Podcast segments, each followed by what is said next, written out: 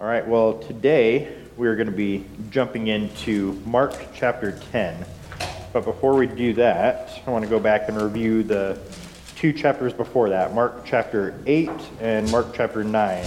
And it's taken us a little while to get through Mark 8 and 9. There is a lot in those chapters, so I think we would do well going back to review them. And I want to first start with the beginning of Mark. The beginning of Mark chapter 8 uh, begins with the feeding of the 4,000. Now, thinking back, what sets apart this feeding of the 4,000 from the previous feeding of the 5,000? The location, Mm-hmm. And what was the difference in the, lo- the location? um, like, um, Jewish people and Gentile people. Yeah, good. Yeah, so the feeding of the 5,000 took place in a predominantly Jewish area. Feeding of the 5,000, or 4,000 rather, took place in a predominantly Gentile area. And why is that significant? Obviously, the, the group that Jesus was ministering to, those who were uh, there partaking of the food and the teaching, they would have been of those different ethnicities. But why is that important that Jesus was first with the Jews in the feeding of the 5,000, then with the Gentiles in the 4,000? Because God's promises get extended to the Gentiles. Okay, good. Yeah, so uh, Romans 1.16, right, where Paul says, I'm not ashamed of the gospel, for it is the power of God for salvation for everyone who believes, for the Jew first, and then for the Gentile. So going back into the Old Testament in uh, Genesis, God made his covenant, his promise with Abraham, right, in Genesis 12 and 15, 17, 22. Uh, he told Abraham that I'm going to make you into a great nation. But then he said, uh, through you, uh, through your descendants, all the nations will be blessed. And so, yeah, we see this expansion of the, the message that was first for the Jew and then for the Gentile. Uh, Isaiah 49, talking about how God said, It is too small a thing for me just to save and redeem the nation of Israel, which is, of course, a massive thing, that he would be fulfilling this promise that he had made to Abraham hundreds of years before. But he says, No, that, that's too small. I'm going to expand it. I'm going to uh, reach out to the nations and embrace the nations as my own. So, yes, we started off with the feeding of the, the 4,000 in the beginning of Mark chapter 8. And then immediately following that, we see the, the Pharisees ask for a sign, as if Jesus taking uh, a, a couple of fish and a couple of loaves and feeding 4,000 men, besides women and children, so likely closer to 15, 20,000 people. That's not enough. So they said, Jesus, give us a sign. And Jesus rebukes them and says, You know what? It's an evil and adulterous generation who seeks after a sign. And uh, Jesus, after rebuking the Pharisees, he warns the disciples. He pivots and turns to the disciples and says, You guys need to watch out. You need to beware of the leaven of the Pharisees. And what does the response of the disciples in chapter 8, verses 16 through 21 reveal to us? When Jesus says, Beware of the leaven of the Pharisees, they don't quite respond how um, maybe they should have. What does their response tell us? They still don't understand. They still don't. Yeah, they're, they're still not getting it, right? About food. Yeah. Where, where's the food? What? Yeah, we, we forgot the bread, so maybe he's upset with us for forgetting the bread, right? They're just on a, a different level. Uh, It's not clicking with them. They're still spiritually blind. And uh, Jesus points that out to him over and over again, wraps it up in verse 21, saying, you, Do you not yet understand? That's kind of the, the gist of uh, these many questions that he asked following up to them. Are you still blind? Or do you have ears and you don't hear? What, what's going on? Why, why isn't it clicking? He says, Do you still not yet understand? I've been with you all this time. We're in chapter 8 of Mark. I'm sure that's exactly what he said. We're in chapter 8 and you don't get it, right? Um, they're still blind. Uh, and then uh, shortly after that, we see this, or immediately after that, rather, we see this illustrated with this two stage healing of this blind man, right? The only time we see this two stage healing throughout the Gospels. And this is illustra- illustrative of their they're not getting it. They're, they have a, a greater understanding of who Jesus is than the scribes or the Pharisees, but they're still not getting it. Um, they're seeing Jesus as a, a blind man who has his vision halfway restored. Uh, he sees men, but they're walking around like trees, kind of thing, right? And then Jesus ultimately restores this man's vision. And then, uh, right on the heels of that, we see this great spiritual breakthrough, uh, this moment of insight where Peter has this great confession. He cries out, You are the Christ, you are the Son of the living God. Uh, he, he gets it, right? This amazing confession. He's speaking on behalf of all the other disciples. And then uh, he turns around and immediately he, he messes up. He has this uh, untimely uh, rebuke of Jesus, right?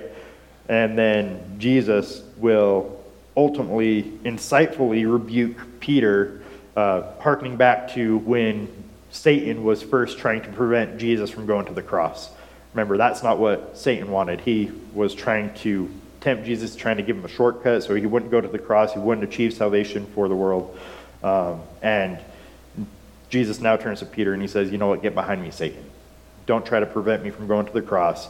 I see exactly what you're doing. Same thing Satan did to me back in the wilderness. Get behind me. Well, then, Jesus went on to explain after that that following after him doesn't just entail a, a simple declaration. It's not just pray this prayer after me, not just raise your hand and you can be my disciple. He says, No, if you want to be my disciple, uh, you need to truly follow after me. So in verses 34 and 35 of Mark 8, it says that he summoned the crowd with his disciples, and he said to them, If anyone wishes to come after me, he must deny himself, take up his cross, and follow me. Whoever wishes to save his life will lose it, but whoever loses his life for my sake and the gospel's will save it. So again, he's saying it's not just a, a matter of saying, Yeah, I'm in, or just a matter of raising your hand. He says, No, you need to take up your cross. You need to follow after me. And then at the beginning of verse, or beginning of chapter 9 and verse 1, we have this interesting verse.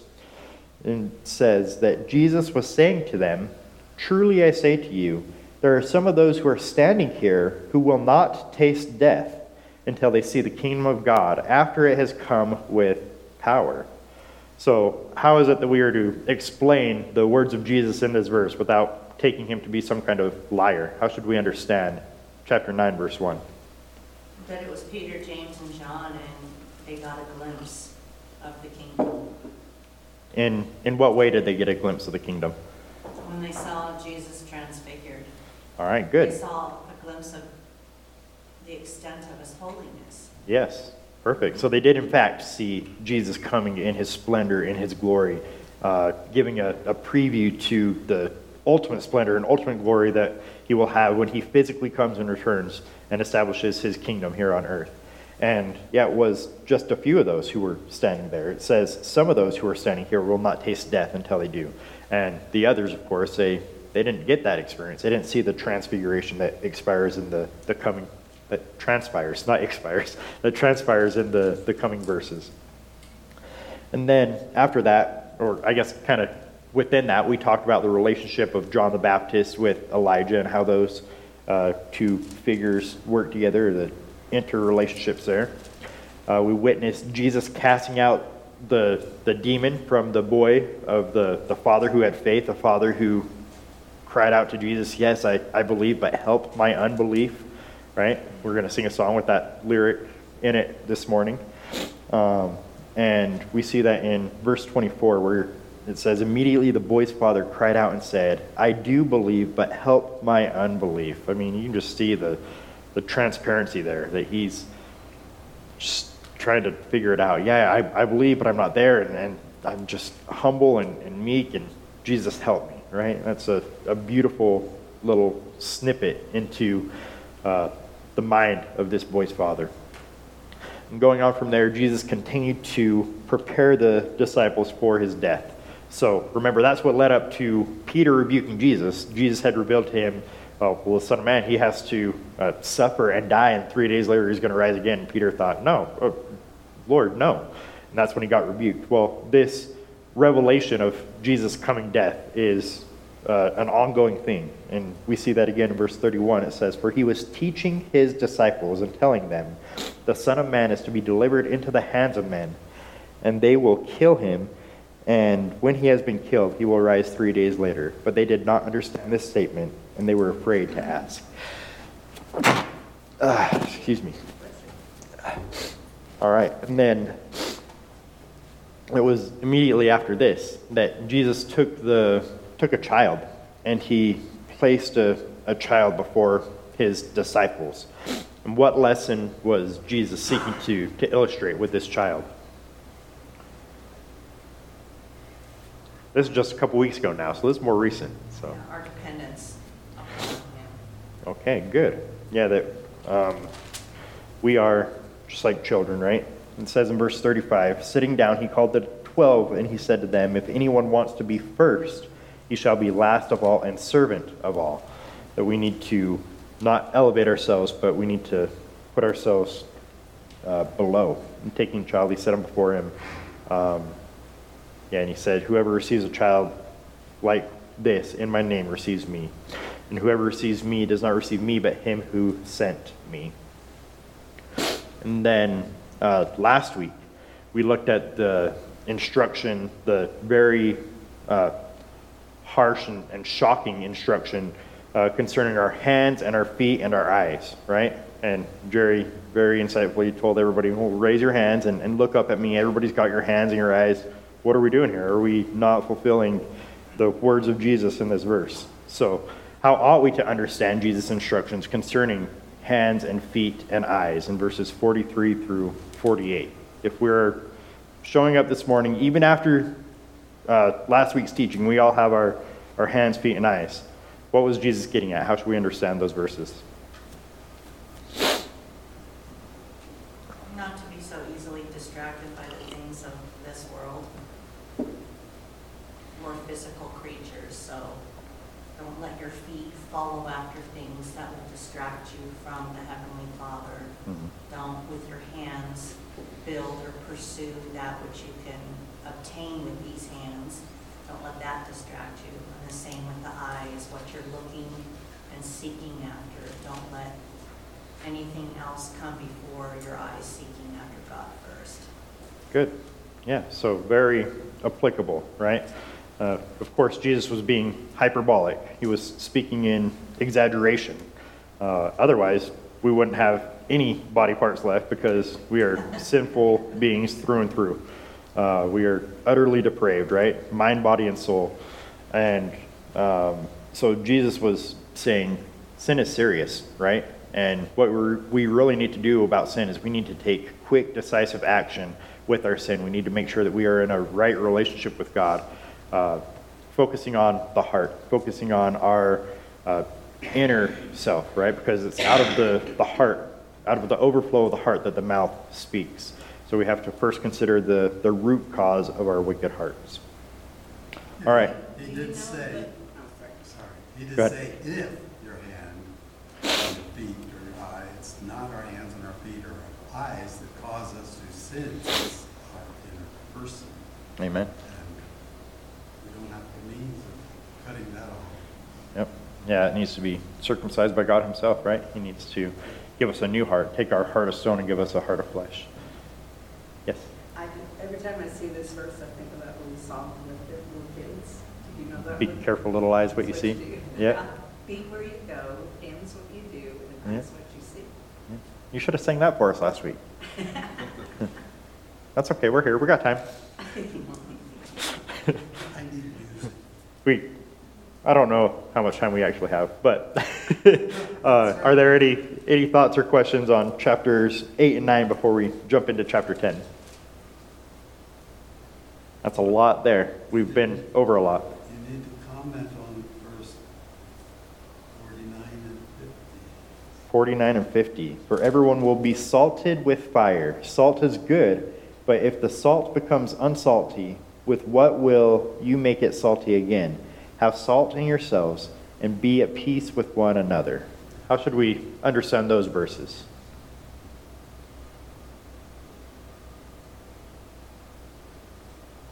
What is the, the point that Jesus is getting at? What is the, the purpose of, of salt? To flavor. right? And uh, yeah, to preserve. Good. And uh, Jerry made ties back to uh, the Sermon on the Mount. Was it Matthew five or seven? somewhere. in- It's Matthew 5, talking about being salt and light to the world. And so, yes, that is a, a high calling. Is there a verse that talks about your, have your words be like salt that people will receive it? Give it flavor so that they'll receive it well? Isn't there something? Is that James 3, maybe? I'm not sure. But. James 3 talks about, I know sometimes I just don't say things well. I say them too bluntly. And so it's offensive. You do. And, yeah, that, that I would have the grace of God to say things well, that it would be received and not. yes. Yeah, I know that Brittany was talking about that yesterday at the women's Bible study, about being gentle and um, meek. And last week after my sermon, Greg came up to me and he said, "Really, raccoon eyes? Really? That's you, you pointed out somebody's uh, raccoon-style makeup. Uh, so I'm I'm right there with you. It was a foolish statement that I've made, and uh, I wish that was the only one, but no. All right, well, let's jump into chapter 10. And I'll go ahead and read the first four verses for us as we uh, get started and set the scene here. It says, Getting up, he, Jesus, went from there to the region of Judea and beyond the Jordan. Crowds gathered around him again, and according to his custom, he once more began to teach them. Some Pharisees came up to Jesus, testing him, and began to question him whether it was lawful for a man to divorce a wife. And he answered and said to them, What did Moses command you? They said, Moses permitted a man to write a certificate of divorce and to send her away. So it starts off from the beginning of the chapter. It says, Getting up, he went from there. Any idea where there is? Where we've been uh, geographically up until this point?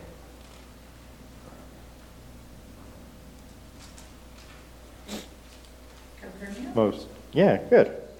So back in 933, most recently they were in a house in Capernaum. It said that they came to Capernaum, and when he was in the house, he began to question them.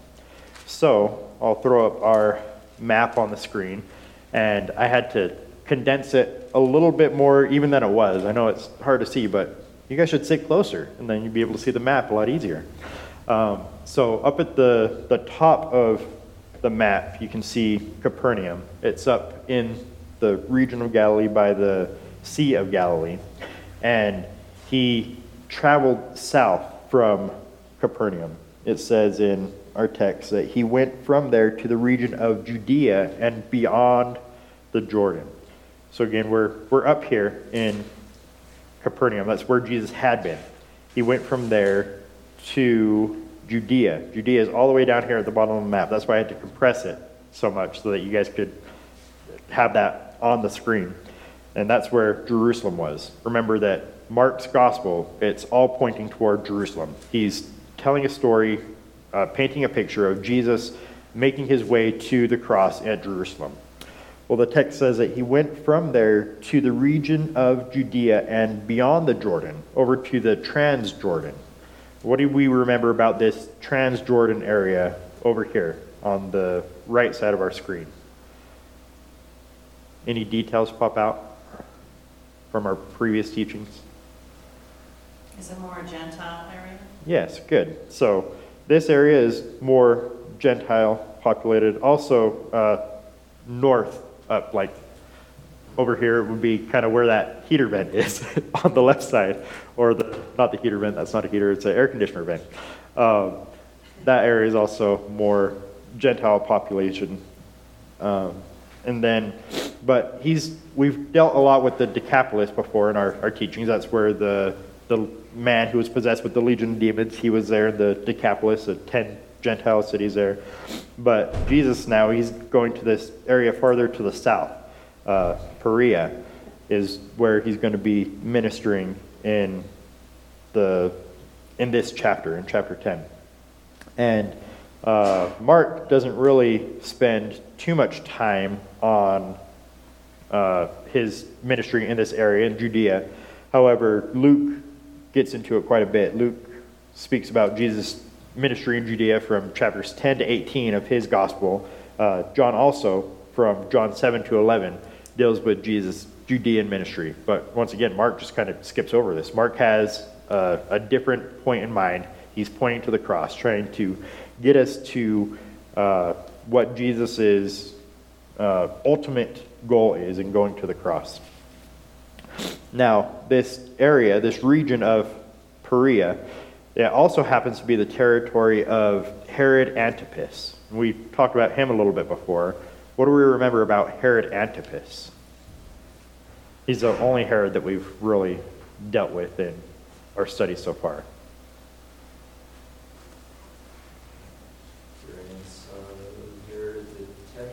Oh, you're getting really deep. We did get into his genealogy, but who did he have an interaction with in the Gospels just a couple of chapters before? Was it John? Yes, it was John the Baptist, right?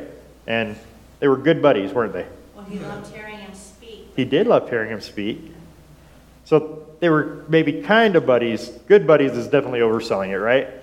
Because he chopped off his head, right?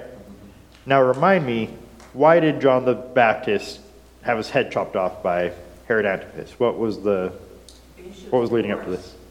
Yes. That Herod made to his stepdaughter. Yeah, so that was the, the means that it came about through the, the promise to his stepdaughter and her uh, gross dance before him and his party. But yeah, it was a, a matter of divorce because John had called out Herod for his relationship with Herodias, his sister in law, right? Uh, he had taken his brother Philip's wife as his own. She had divorced her husband, gotten with John, or not John, with Herod, and John had called them out on that relationship.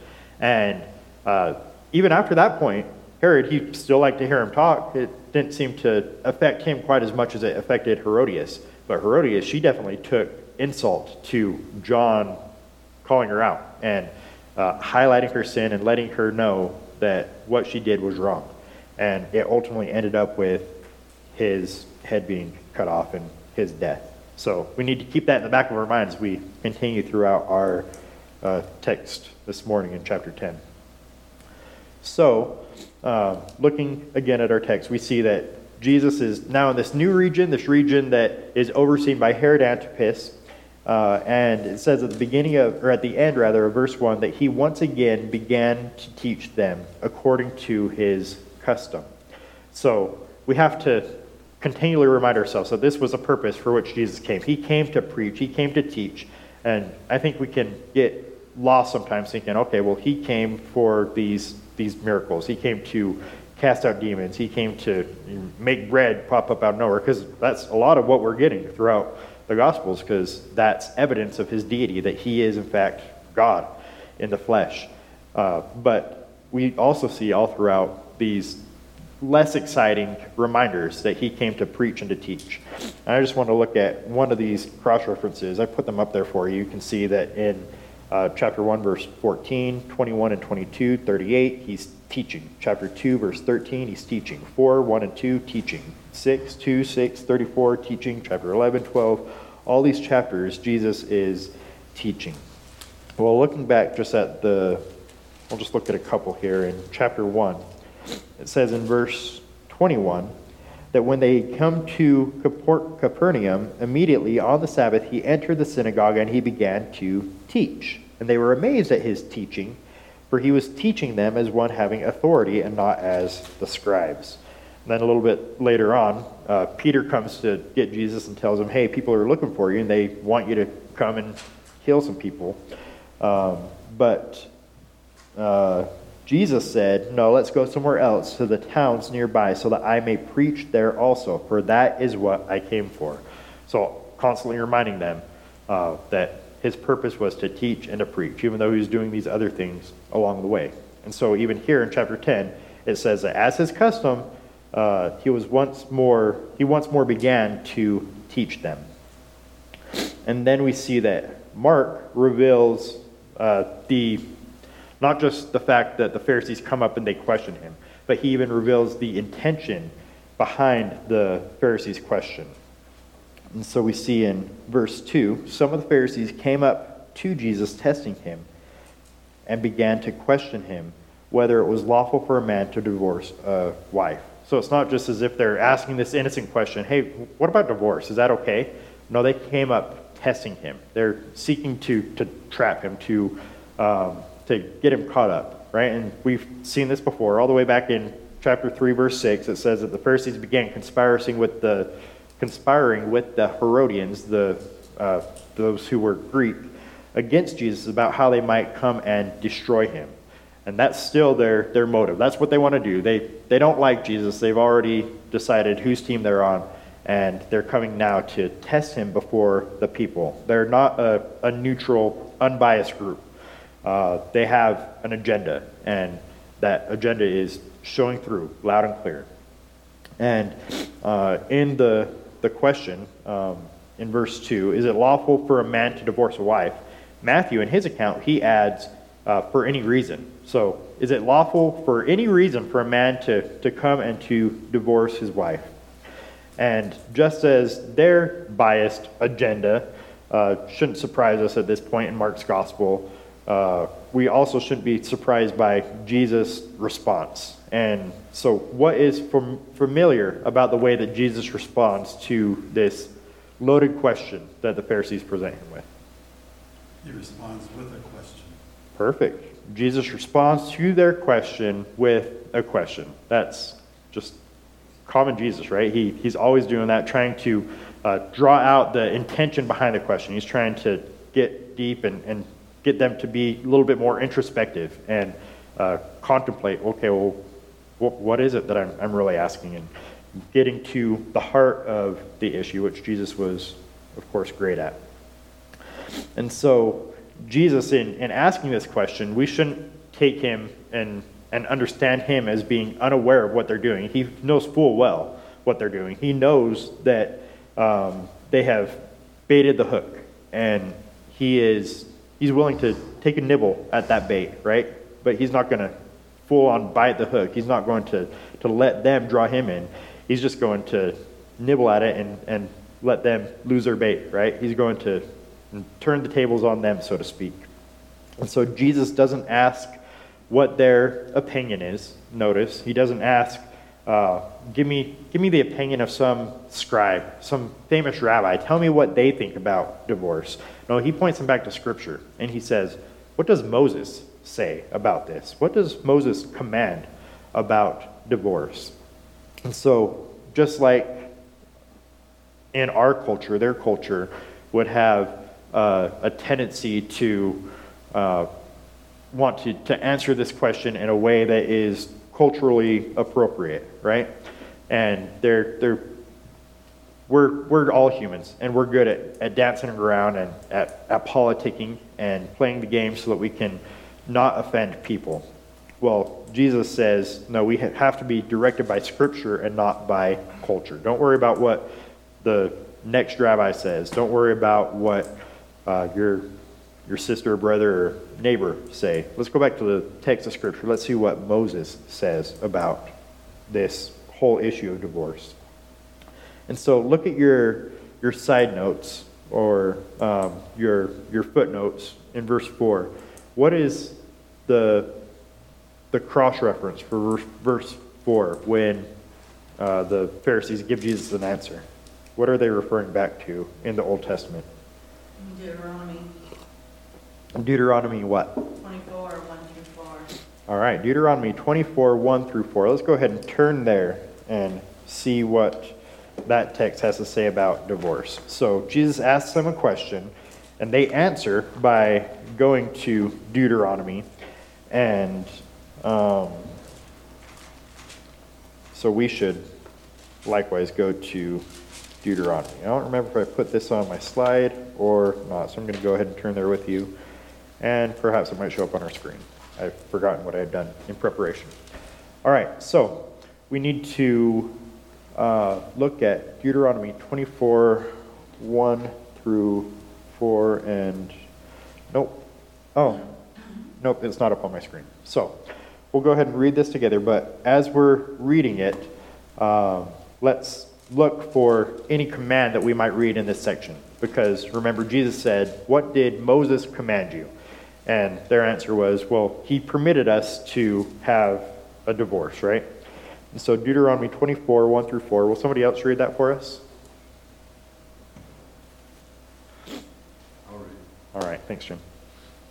When a man takes a wife and marries her, and it happens that she finds no favor in his eyes because he has found someone, because he has found some uncleanliness in her, he writes her a certificate of divorce and puts it in her hand and sends her out of his house. When she has departed from his house and goes and becomes another man's wife, if the latter husband detests her and writes her a certificate of divorce, puts it in her hand and sends her out of his house, or if the latter husband dies who took her as his wife, then her former husband who divorced her must not take her back to be his wife after she has been defiled. For it is an abomination before the Lord, and you shall not bring sin on the land which the Lord your God is giving you as an inheritance. Perfect, thank you. All right, so looking in those four verses, what is the command that we see regarding divorce? That they could do it. Where do you see that in there? Put it in her hand, send her out of the house. If the second guy isn't happy with her, he can put it in her hand and send her out of the house. Well, let's let's look at it. So he starts off in verse one. He says, "When a man takes a wife and marries her, and happens and it happens that she finds no favor in his eyes because he has found some indecency in her, and he writes her a certificate of divorce and puts it in her hand and sends her out from his house." So he's kind of giving a scenario here. He's saying that when a man takes a wife, and it happens that, so he's kind of presenting a, a scenario that if this scenario takes place, when this happens, um, he's not there commanding something to take place. He's presenting uh, a, a possibility, again, a scenario. And then he goes on, he says, uh, continuing on with this scenario, he says, And she leaves his house and goes and becomes another man's wife. And if the latter husband turns against her and writes her a certificate of divorce, continuing on with this scenario, so not only uh, is there one man involved, but there's now another, and he puts it in her hands and sends her out of his house. Or if the latter husband dies who took her as his wife, then the former husband who took her away is not allowed. So there we see some uh, language of permission, right, of what is allowed or commanded. So he's saying one man sends away a, a wife because of some indecency. And we'll see that that's a, an important clause there that we need to really dig in and figure out well, what does that mean, this indecency. So if one man sends his wife away and she is married to another man, they, they're shacked up together, uh, the first man can't come and say, hey, you know what, I actually kind of, I kind of miss you, come on back. He says, no, that's not, okay, that's not, that's not permitted, that's not allowed. Uh, that's where the command comes into place because he says that she has been defiled. This is an abomination before the Lord. Uh, so we need to look and understand what the, the cultural understanding was of this important phrase, some indecency, in verse 1 of Deuteronomy 24. So um, let's look at what the, the rabbis of the day were teaching, even before Jesus' day what it says in the Mishnah. And this is from Mishnah Gittin 9.10. And we're going to look at three different rabbis and their responses here. It says that Rabbi Shammai says that a man may not divorce his wife unless he finds out about her having engaged in a matter of forbidden sexual intercourse, i.e., she committed adultery or suspected of doing so. As it is stated, because he has found some unseemly matter in her, and he writes her a scroll of severance. So that unseemly matter is the same uh, understanding of this indecency that is within her. So Rabbi Shammai, he's more conservative. He says, no, the only way you can get a divorce is if she goes off and she commits adultery with somebody else. Then you can write her a, a letter or a certificate of divorce. Well, let's see what uh, this next rabbi says. Rabbi Hillel, who was really popular in Jesus' time, he had died just 40 years before Jesus. He says that he may divorce her even due to a minor issue, e.g., because she burned or oversalted his dish, as it is stated, because he has found some unseemly matter in her, meaning that he found any type of shortcoming in her. Notice they're both referencing this same verse, right? Deuteronomy 24 1. The one says, Nah, if she goes off and she's shacking up with some dude, yeah, go ahead and leave her. And this guy says, No, if she salts her food wrong, then you have grounds for divorce. Because after all, that's, that's an indecency, right? Because that's, that's shameful that she has salted your food wrong, that she has come short in, in whatever issue you see. Well, let's look at another rabbi. Rabbi Akiva says that he may divorce her even if he found another woman who is better looking than her and wishes to marry her. As it is stated in the verse, and it comes to pass if she finds no favor in his eyes. Deuteronomy 24 1. All these rabbis pointing to the same verse, taking completely different understandings of it, uh, saying even if you find a better looking woman, you can go ahead and you can write a certificate of divorce for that first woman. And so that is not at all what uh, Moses was saying. Again, the command in that section was if a man writes a woman a certificate of divorce, then he can't go back and say, oh, you know what, that, that first woman that I thought was better looking, uh, she salted my dish wrong, so I, I can put up with uh, a little bit of a, a lesser looking woman for a better tasting male, so I'll take you back. Um, no, that's not okay, right? These understandings are just so grotesque and so wrong. So let's go back to Mark and let's see uh, where Jesus takes this conversation, having established a little bit of an understanding of where they were culturally for that day. Now, um, remember that uh, this isn't God's idea for divorce, right? God hates divorce. Malachi 2:17 says that God hates divorce. So uh, divorce was never in God's plan. It was never God's idea. It wasn't even Moses' idea back in Deuteronomy 24. But uh, it was his response to the fact that people were writing each other certificates of divorce. And even though the Pharisees were trying to play it off as if Moses had um, come up with this idea, it was never Moses' idea to begin with. He merely responded to the reality uh, that people were getting divorces. So Moses didn't mandate divorce, he merely regulated divorce. Uh, it wasn't his idea, he was just stepping in and uh, telling people how it should not be done. And Jesus isn't about to um, let the, the Pharisees palm this problem off on Moses. He sets them straight, and he seeks to reorient their thinking on the sanctity of marriage. He seeks to uh, put them in their uh, place when it comes to what marriage is and the purpose of marriage. And so he takes them all the way back to Genesis. And Matthew actually reports that Jesus starts off this next section by saying, Have you not read? Which I kind of take as a little bit of an insult. He's speaking to these Pharisees who are the religious leaders, and he's saying, You guys should know, right? He told them, uh, I don't know if it was before this or after, at some point, Jesus uh, said that um, you guys, you'll go out, you'll look up at the sky, and you'll see that the sky is red, and you'll know, okay, well, that means that the weather tomorrow is going to be great, and yet they don't know uh, the, the signs of the times. They're not understanding who Jesus is. They're really not clicking. And so he says, according to Matthew, have you not read? It says in verse uh, 6. Well, actually, I skipped verse 5, didn't I? So verse 5 says, But Jesus said to them, Because of your hardness of heart, he wrote you this commandment. So just pointing out that this wasn't Moses' plan. Uh, this was the hardness of the hearts of men that caused Moses to respond by regulating divorce. Then in verse 6, uh, pairing it with Matthew's account, have you not heard? But from the beginning of creation, God made them male and female. And there he's quoting from Genesis 1.27. And then he goes on, he quotes from Genesis 2.24 and verses 7 and 8. He says, For this reason a man shall leave his father and mother, and the two shall become one flesh. So they are no longer two, but one flesh. What therefore God has joined together, let no man separate. So again, Jesus is going back and he is uh, foundationally, fundamentally, going back to the very beginning of the book of Genesis because he's sensing you guys are way far off course. So we need to go all the way back to the beginning. Uh, let's set you straight. And once he does that, he um, points out, I want to point out four things that I see that Jesus is uh, highlighting with these quotes from Genesis 127 and 224. He points out, first of all, the unambiguous genders that are included in this group, right?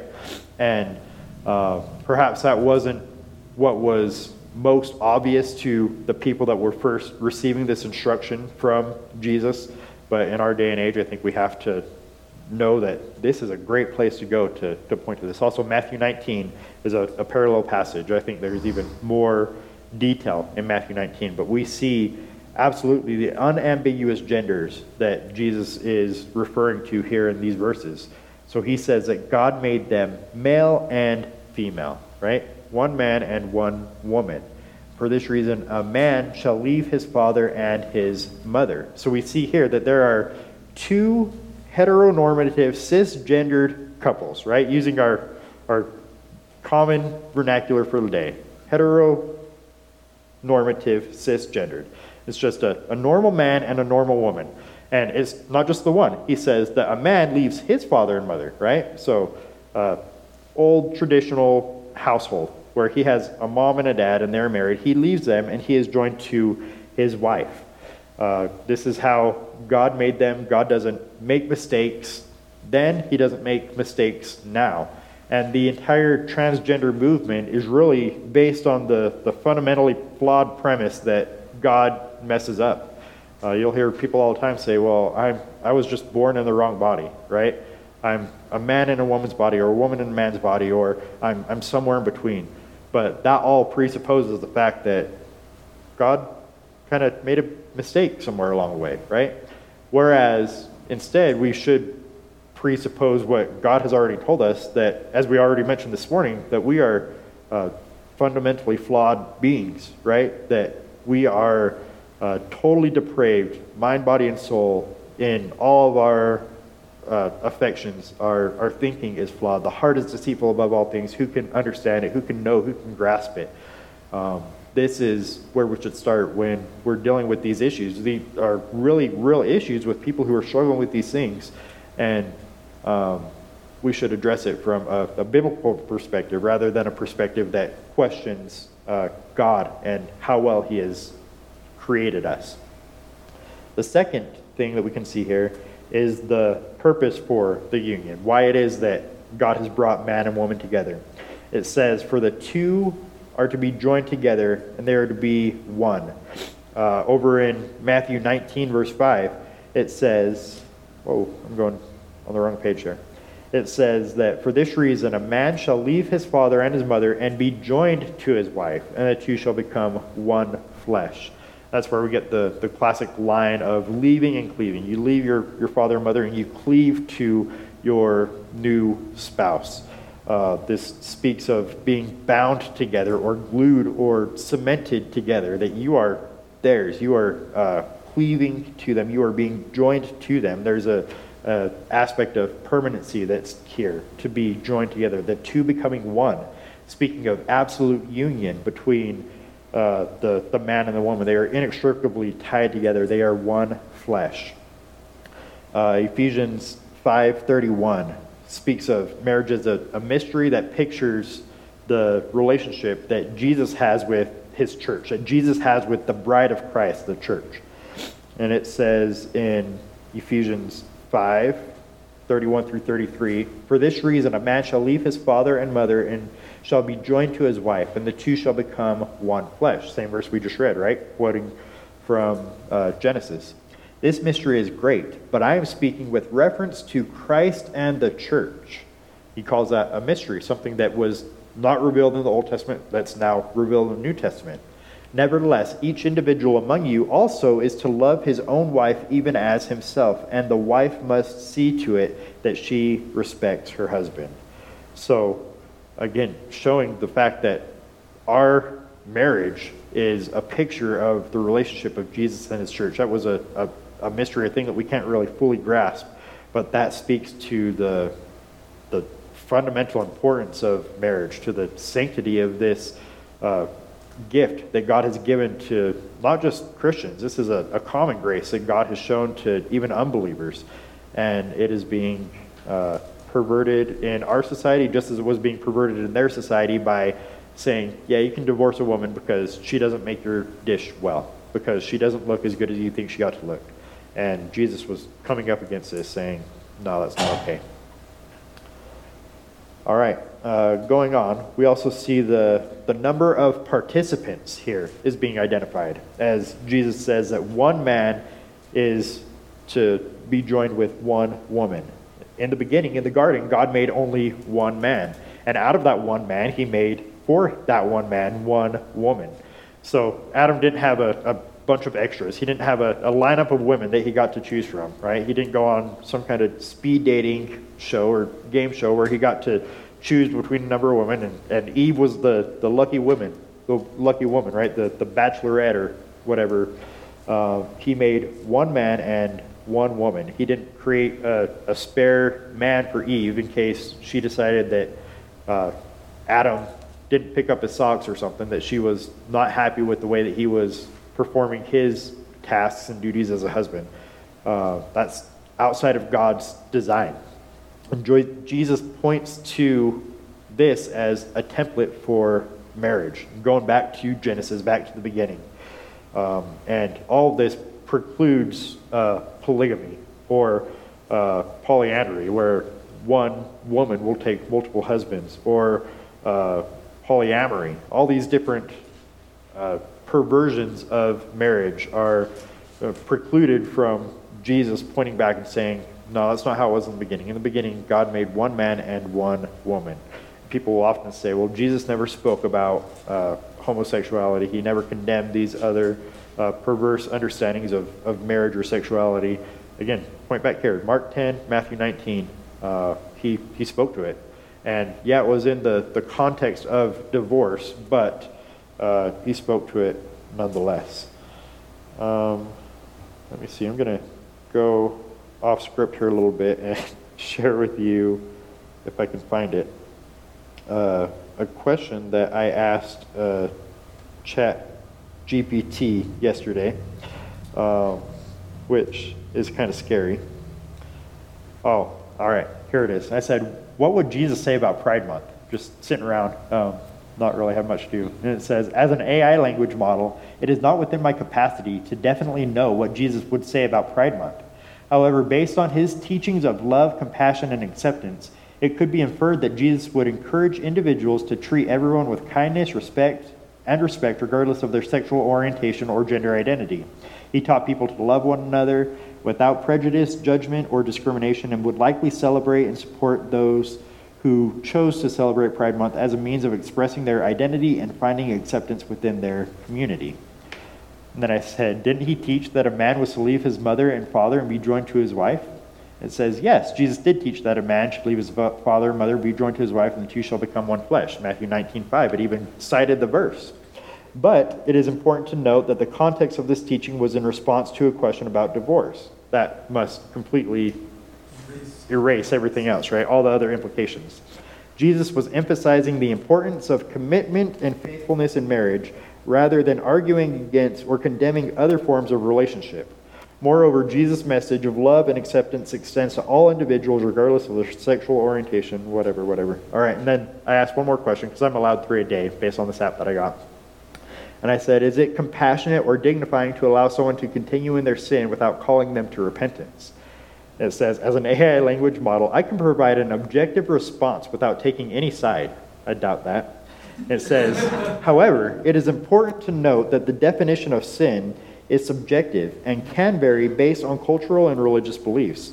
It is also important to remember that individuals have the right to make their own choices and live according to their own beliefs. And I'm not going to continue reading you AI garbage, but uh, the fact that this took place within the context of divorce doesn't negate the fact that Jesus was taking them back to the roots of Genesis and showing them the foundation of God creating one man and one woman.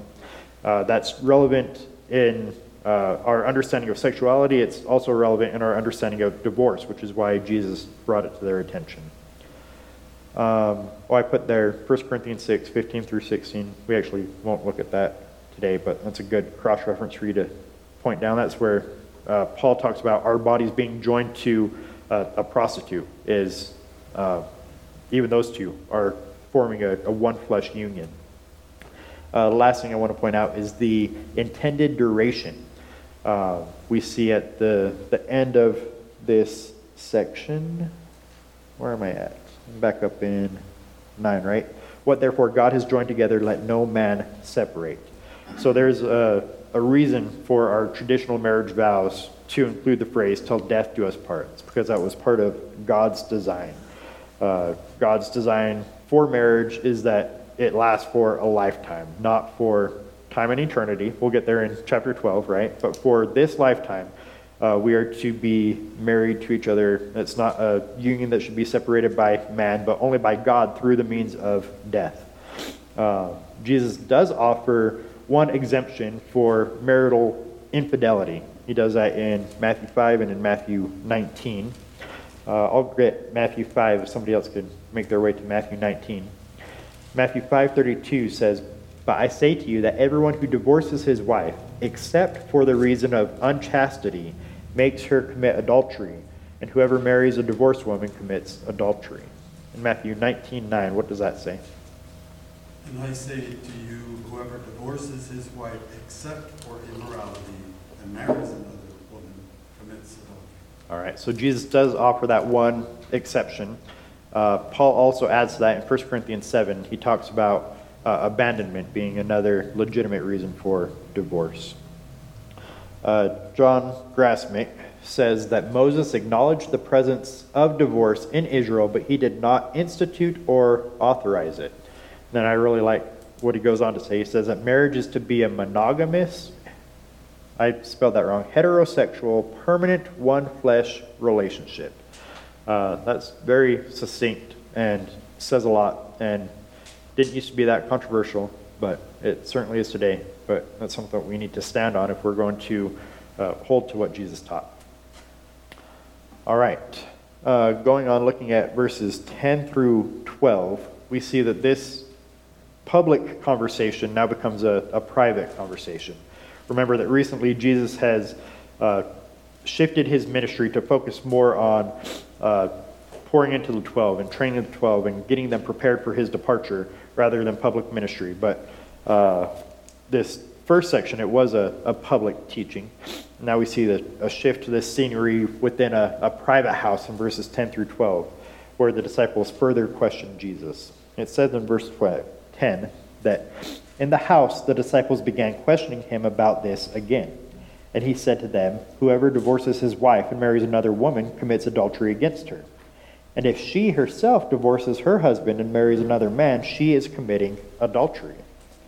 So Jesus here is speaking to the 12, and he speaks even more plainly than he did before, and tells them that divorce and remarriage constitutes adultery. And by, by organizing Scripture and by understanding it as a whole, piecing it together, and uh, looking at this uh, exemption clause that we just looked at in Matthew 5 and uh, chapter 19, we can see that um, this is really speaking of illegitimate divorce and remarriage uh, constituting adultery. There are others. There are those exceptions that I just referenced. We also want to notice here that Mark mentions both the man and the woman who divorce as and, and remarry as being culpable and guilty of this adultery. Yes. I've, I've always believed here it ties the, the divorce and the remarriage together, both, in both of those sentences. Mhm. And to me, the ideal has always been what you were talking about earlier. The guy that thinks he finds a better looking woman or Mhm. the woman finds a guy that's got more money or whatever. I mean, the ideal to divorce this person because you're gonna marry this person. Yep. It's, it's, you can't, you don't just trade up. Yeah, it seems to be what Moses' understanding was back in Deuteronomy 24. So here, uh, I'll get you in a little bit. So here, um, Mark includes the woman in this, whereas Matthew didn't include the woman. And it's kind of interesting because Matthew omits this reference, but Mark, who is writing to the Romans, is writing to a society where the women had the right to divorce. They had that right in Rome. They could initiate that divorce. Whereas Matthew, who was writing to the Jews in Jerusalem, or in Israel rather, they didn't have the right to uh, initiate divorce. So that's where the distinction is there. And then we also know from uh, Matthew 19:10 that this explanation helped the disciples to understand, to better understand the gravity of marriage. So it says in 19:10 that the disciples said to Jesus on the heels of this statement, "Well, if the relationship of the man with his wife is like this, then it is better not to marry." And so that means, okay, well they're they're having a higher understanding of marriage than what Rabbi Hillel had, or this other Rabbi Akiva, or whatever his name was, uh, which is good but they're taking a little bit too far, saying, well, we, we should not get married at all. So Jesus says in Matthew 19 11 that not all men can accept this statement, but only those to whom it has been given. So he's not teaching uh, not to be married, just as Paul says in 1 Corinthians 7 that that's okay for some, but that's not the, the standard, that's not the ideal. And so we also ought to have a, a high view of marriage, uh, again, realizing that it pictures Christ's relationship with his church, um, realizing that it has been devalued in our society and that it uh, is um, definitely, it was devalued then, definitely devalued now. We need to strive to preserve and elevate and, and cultivate a, a sanctified institution of marriage in a crooked and depraved universe.